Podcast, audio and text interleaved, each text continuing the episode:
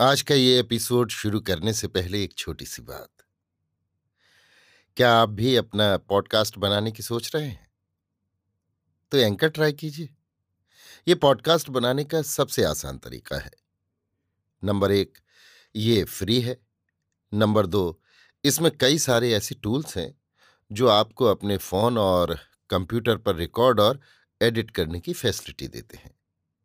Number तीन आप अपने पॉडकास्ट को डिस्ट्रीब्यूट भी कर सकते हैं, जिससे इसे स्पॉटिफाई और दूसरे प्लेटफॉर्म पर सुना जा सके। तो डाउनलोड कीजिए फ्री एंकर ऐप या विज़िट कीजिए एंकर डॉट एफ़ पर अपना पॉडकास्ट स्टार्ट करने के लिए।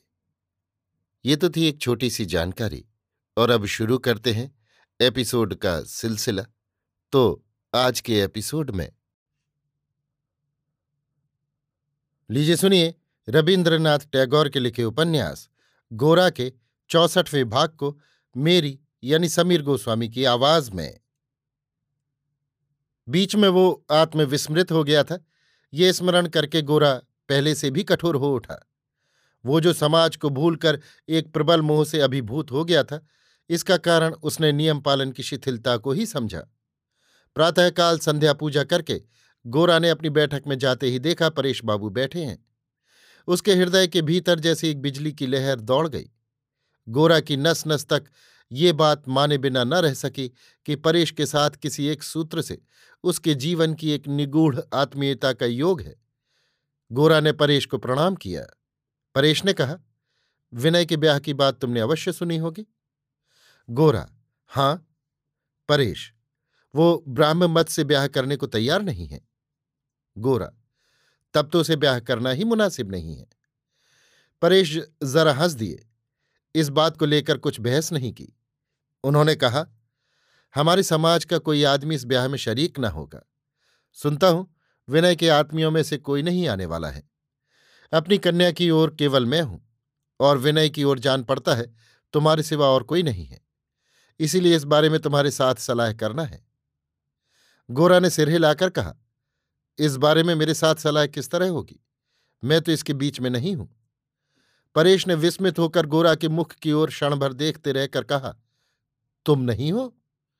परेश के इस विस्मय से दम भर के लिए गोरा को संकोच मालूम हुआ। मगर संकोच मालूम पड़ने के कारण ही उसी दम दूनी दृढ़ता के साथ उसने कहा, मैं इस ब्याह में कैसे रह सकता हूँ? परेश, मैं जानता हूँ कि तुम उसके मित्र हो। गोरा मैं उसका मित्र अवश्य हूँ। किंतु यही तो संसार में मेरा एकमात्र बंधन और सबसे बढ़कर बंधन नहीं है। परेश, गोरा, तुम्हारी समझ में क्या विनय के आचरण में कुछ अन्याय या अधर्म प्रकट हो रहा है? गोरा, धर्म के दो पहलू हैं, एक नित्य और एक लौकिक। धर्म जिस जगह समाज के नियम में प्रकट होता है, वहाँ भी उसकी अवहेलना नहीं की जा सकती। वैसा करने से संसार का विनाश हो जाएगा। परेश, नियम तो असंख्य है। तो क्या यही मान लेना होगा कि सभी नियमों में धर्म प्रकट हो रहा है? परेश बाबू ने गोरा के मन को एक ऐसे स्थल पर छुआ, जहाँ उसमें पहले ही से एक मंथन हो रहा था और उस मंथन से एक सिद्धांत भी उपलब्ध हो रहा था।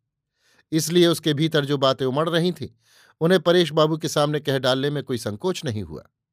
उसकी मुख्य बात यह थी कि अगर हम स्वयं अपने को नियमों के द्वारा समाज के अधीन न कर लेते तो समाज के गहरे भीतरी उद्देश्य में बाधक हो जाते हैं, क्योंकि वे उद्देश्य गूढ़ होते हैं। उन्हें स्पष्ट देख सकना हर किसी के लिए संभव नहीं होता।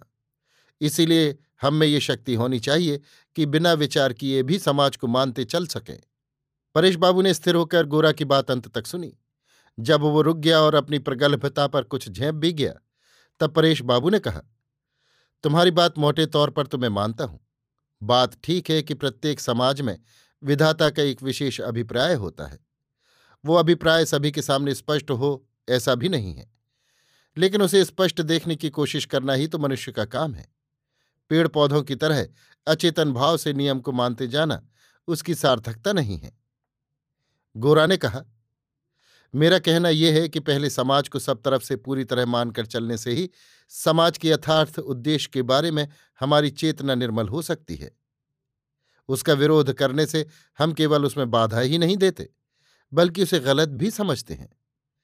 परेश बाबू ने कहा, विरोध और बाधा के बिना तो सच्चाई की परीक्षा हो ही नहीं सकती, और सत्य की परीक्षा किसी एक प्राचीन काल में मनीषियों के एक दल के सामने होकर हमेशा के लिए समाप्त हो गई हो, ऐसा नहीं है।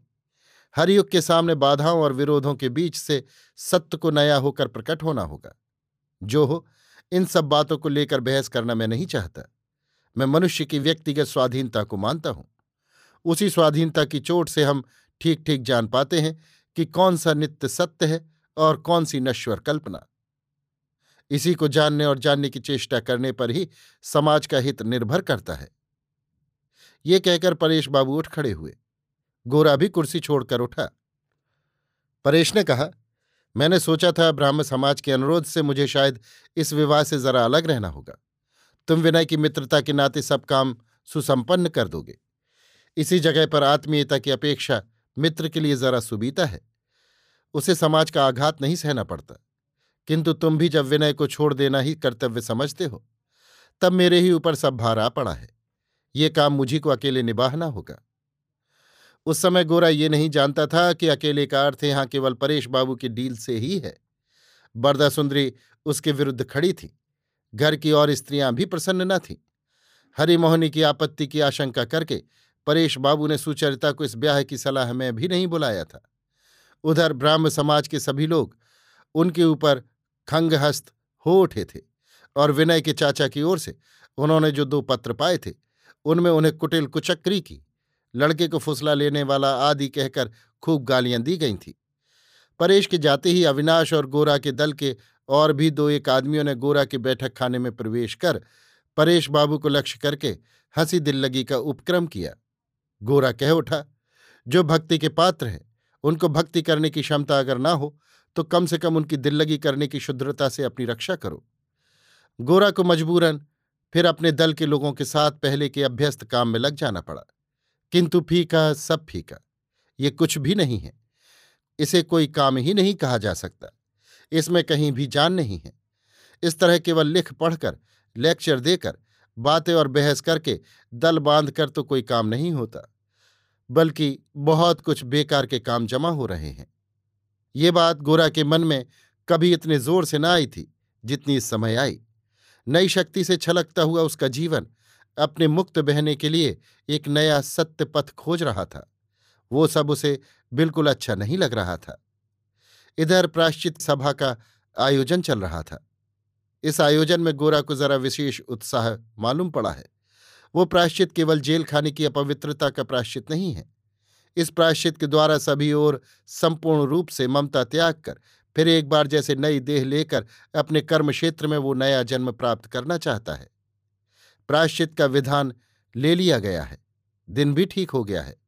अविनाश ने गुप्त रूप से अपने दल के लोगों के साथ सलाह की है कि उस दिन सभा में सब पंडितों के द्वारा धान्य, दूरबा, फूल, चंदन आदि विविध उपचारों से अर्चा कराकर गोरा को हिंदू धर्म प्रदीप की उपाधि दी जाएगी। इस बारे में संस्कृत में कुछ श्लोक लिखकर उसके नीचे सभी ब्राह्मण पंडितों के हस्ताक्षर कराकर, सुनहली स्याही से छपाकर, चंदन के बक्स में रखकर उसे उपहार दिए जाएँगे। साथ ही मैक्स मूलर द्वारा प्रकाशित ऋग्वेद के खंड को बहुमूल्य चमड़े की जिल्द बांधकर सबसे प्राचीन और मान्य अध्यापक के हाथों से उसे भारतवर्ष के आशीर्वाद स्वरूप भेंट कराया जाएगा। इससे ये भाव अत्यंत सुंदर रूप से प्रकट किया जा सकेगा कि धर्म भ्रष्टता के आधुनिक युग में गोरा ही वेद विहित सनातन धर्म का सच्चा रक्षक है। इस तरह उस दिन की कार्य प्रणाली को अत्यंत हृदयग्राही और फलप्रद बना देने के लिए गोरा से छिपाकर उसके दल के लोगों में परस्पर नित्य परामर्श चलने लगा। अभी आप सुन रहे थे रविन्द्रनाथ टैगोर के लिखे उपन्यास, गोरा के चौसठवें भाग को मेरी यानी समीर गोस्वामी की आवाज़ में।